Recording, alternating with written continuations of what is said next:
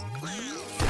고몽님의 본명은 비공개되어 있고 활동명인 고몽은 높을 고에 꿈몽을 사용하여 높은 꿈이라는 의미냐 go 플러스 monkey 가라 monkey 라는 뜻이냐 등 굉장히 많은 추측들이 오가고 있어요. 사실 고몽이라는 활동명은 중학교 2학년 때 실제 친구가 고몽님의 본명에서 앞에 두 글자를 따와 두루뭉실하게 부르다 고몽이라는 별명이 생기게 되었고 이 별명은 전교에 널리 퍼져 중학교 친구들 전부가 실제 이름 대신 고몽이라는 별명으로 부를 정도로 친구들에게 익숙해져서 고몽님의 대표적인 별명이 되었고 유튜브 채널명 또한 고몽이라는 닉네임으로 짓게 되었어요. 별다른 의미 없이 어쩌다가 보니 고몽이라는 채널명으로 영화 리뷰를 활동하게 되었지만 신기하게도 고몽이라는 이름은 세계 최초의 영화라고 불리우는 뤼미에르 형제의 열차 도착을 제작한 영화사이자 전 세계 영화 제작사 중 가장 오래된 제작사의 이름이라고 해요. 이런 걸 보면 진짜 세상에 뭔가가 있긴 한가 봐요. 진짜 이런 우연이 있을 수 있을까 하네요. 어릴 적 꿈이 소설가, 시인, 만화 작가 등 문과 쪽에 장래희망을 두었었던 고몽님은 실제로 학창 시절부터 글을 잘 쓰고 만화도 잘 그려서 자신의 작품을 다른 사람들에게 보여주고 그 작품을 바라보는 사람들의 눈을 관찰하며 반응을 살피는 것이 너무 좋았었다고 해요. 그래서 고몽님은 매번 그리든 만화든 완성하여 친구들에게 자랑하였고 공모전에 나가 수상하는 등 장래희망과 관련된 수많은 활동들을 했었다고 해요. 하지만 이상과 현실은 다르듯 고몽님은 학창 시절 장래희망과는 다르게 작가와 관련된 직장을 갖지 않고 열심히 취업 준비를 하여 신의 직장이라고 불리우는 공기업 중 한 곳인 건강보험공단으로 취직하여 평범한 직장 생활을 하게 되었어요.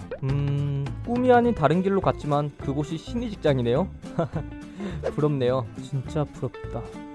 공기업인 건강보험공단은 2021년 기준으로 접수 인원 약 18,000명의 채용 인원이 390명이라 경쟁률이 46대 1이라는 꽤나 높은 경쟁률을 가지고 있다고 알려져 있어요. 고몽님은 그렇게 평범한 직장 생활을 하던 중 당시 홍보실에서 근무하시던 직원분이 Final Cut을 배우며 홍보실에서 편집할 때 유용하고 나중에 인사 이동으로 홍보실로 오게 되면 꽤나 도움이 된다 라는 말을 듣게 되었고 그 계기로 실제 방송국에서도 사용한다는 Final Cut이라는 영상 편집 프로그램을 공부하게 되어 그렇게 고몽님은 영상 편집 공부를 하며 연습용으로 제작했던 영상들을 유튜브에 올리게 되는데 이 영상의 조회수가 1만 회를 돌파하고 영상에 수십 개의 댓글이 달리는 것을 보고 피로가 확 풀리는 현상을 경험했다고 해요. 시청자들의 생생한 반응과 편집이라는 것에 맛들려버린 고몽님은 어벤져스 11호 분석을 기점으로 유튜브에서 만화와 영화를 리뷰, 분석하는 컨텐츠를 가지고 본격적으로 활동하기 시작하였어요. 이후 얼마 지나지 않아 아이언맨 인성 논란과 최강의 슈트 15가지 라는 영상으로 구독자 만 명을 넘겨버렸고 회사 생활과 유튜브 활동을 병행하며 활동한 것임에도 불구하고 고몽님은 옆에서 친구가 재미있는 이야기를 해주는 것 같은 느낌이 드는 나레이션과 특유 의 재치와 유머 감각으로 무장한 자막 센스로 사람들에게 많은 사랑을 받게 되었어요. 결국 고몽님은 그렇게 영화 리뷰 유튜버로서 입지를 다지고 2년 만에 구독자 수 40만 명을 달성하게 되었어요. 이렇게 구독자 수 40만 명을 달성하게 된 고몽님은 최근 1년간의 유튜브 수익이 꾸준하고 꽤나 안정적이었던 상황에 월 수입 1000만 원이 넘어가게 되자 내가 10년 동안 벌 수 있는 돈을 1년 만에 벌 수 있다면 유튜버를 전업으로 해보자 라는 생각을 하게 되었고 결국 퇴사라는 결정을 내리게 되었다고 해요. 이렇게 퇴사 후 확실한 건 퇴사 전보다 분명 수입이 늘었지만 그에 비례해서 평균 노동 시간이 확 늘었고 현재도 하루에 4시간 정도 잠을 자며 계속 편집, 녹음을 하는 일정을 지속하고 있다고 밝혔어요. 하루에 4시간밖에 잠을 안 주무시다니 인터뷰에 응해주셔서 정말 정말 감사드립니다. 사랑합니다. 고몽님은 퇴사 후에 더욱더 유튜브 활동에 집중하여 현재 161만 명의 구독자를 보유하고 있는 유튜버로서 활동하고 있고 현재까지 최고 조회수를 기록한 영상이 2,400만 view 이상에 조회수 100만 view를 넘긴 영상이 약 170개가 넘어갈 정도로 성장하여 유튜브 영상 리뷰 시장을 넘어 유튜브 전체에서도 꽤나 큰 영향력을 가지고 있어요. 게다가 고몽님은 유튜브 활동을 넘어 지상파 방송에 패널 로서 출연하거나 외부 강연을 하기도 하고 유튜브 이야기라는 책을 출간하며 꽤나 바쁜 일정을 소화하며 활동하며 많은 수익을 얻게 되었어요. 실제로 고몽님은 유튜브를 시작하고부터 구독자 90만 명일 당시까지의 수익, 즉 3년간의 총 수익에 대해 약 6억 원이라고 밝히기도 하였어요. 고몽님은 성격 유형 검사인 MBTI 검사 결과로 INFP, 즉 열정적인 중재자 유형이 나왔다고 해요. 이 유형은 전 세계에서 4에서 5% 차지하는 꽤나 희귀한 유형으로 규율을 싫어하고 자유롭게 뭔가 하고 싶은 것을 하는 특성을 가지고 있고 대체로 행동이 빠르며 창의적인 면에서 뛰어나 언론인, 순수예술, 작가 등의 분야에 적합한 유형이라고 알려져 있어요.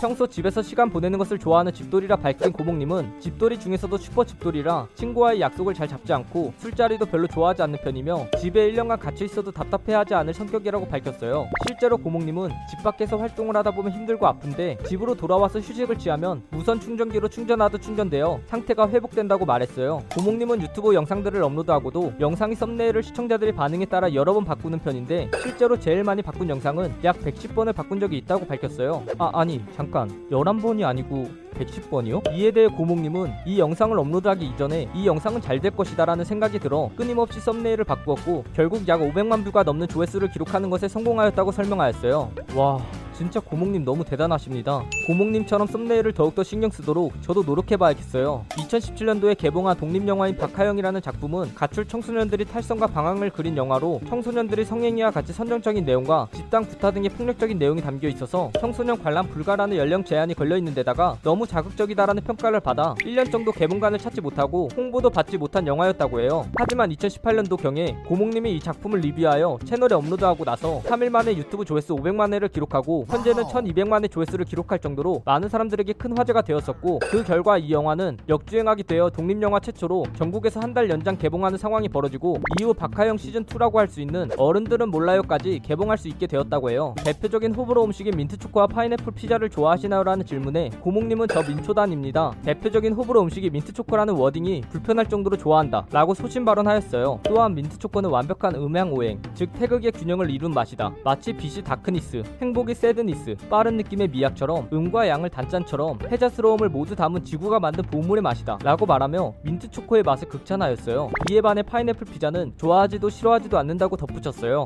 고몽님은 유튜브 활동을 하면서 영화 관객 수를 매번 체크하면서 어느 정도 감이 생겨서 영화의 예고편만 보아도 대충 흥행할 지 안 할지를 예측할 수 있고 맞출 확률은 결과적으로 80% 정도 될 것이라고 자신감을 보였어요. 영화 촬영을 경험해보고 싶었던 고몽님은 4명 정도 되는 자신의 회사 식구와 함께 우리끼리 재밌게 독립영화를 제작하듯 만들어보자 라는 마인드로 핑건이라는 웹드라마를 제작하게 되었는데 해당 제작 예산이 한정되어 있어 기획부터 대본 제작은 물론이고 배우를 따로 캐스팅하지 않고 직접 연기하였고 오디오 감독도 편집자가 하는 굉장히 열악한 상황 속에서 제작하였다고 해요. 이 영화를 실제로 시청해보면 꽤나 quality가 있어 보이지만 실제 제작 비용은 약 500만원의 초저예산 영화라고 밝힌 바가 있어요. 또한 이후에 같은 세계관인 쿡방 차일드, 미스터 스와치라는 작품을 제작하기도 하였는데 이러한 제작 경험들이 너무너무 힘들었었던 경험이었기에 이후로 기획은 하겠지만 제작은 다시는 하고 싶지 않다고 밝혔어요. 고몽님은 앞으로 이루고 싶은 목표에 대해 나중에는 감이 떨어지고 체력도 떨어지겠지만 죽을 때까지 평생 유튜브를 하며 리뷰 컨텐츠를 진행하고 싶다라고 밝혔어요. 그리고 정확한 이유는 밝히지 않았지만 최근 꽤나 핫한 분야의 VR 컨텐츠 중에서도 실시간 연애 VR 모바일 미니게임 어플을 만들어 보고 싶다고 덧붙였어요. 만약 만들어지게 된다 면 제가 제일 먼저 해보고 싶네요. 만화 작가가 꿈이었었던 어린 시절에 고몽님은 매일 학교에서 파란 스프링 노트인 일명 블루북에 만화를 그리곤 했다고 해요. 이 책 안에 모든 캐릭터들은 반 아이들의 얼굴을 캐리커처한 얼굴을 가지고 있었고 내용은 거의 모든 소년 만화의 내용이 합쳐져 있어 절망적인 세계관을 바탕으로 구성되어 있다고 밝혔어요. 이 책은 오랜 시간이 흐른 지금도 보유 중이지만 이 내용은 자신이 죽으면 세상에 공개할 생각이라고 덧붙였어요. 이 영상은 영상 주인공분과 직접 인터뷰한 내용을 포함하고 있고 일부분은 인터넷에 기반한 자료들을 정리하여 만든 것이라 사실과 조금은 다른 내용이 있을 수 있습니다. 그 부분 양해 부탁드리고 잘못된 내용이나 TMI에 대하여 추가하실 내용이 있다면 댓글을 달아주시면 감사하겠습니다. 영상이 재밌었다면 구독과 좋아요 꾹 눌러주시고 오늘도 포비 하나로 되시길 바라겠습니다.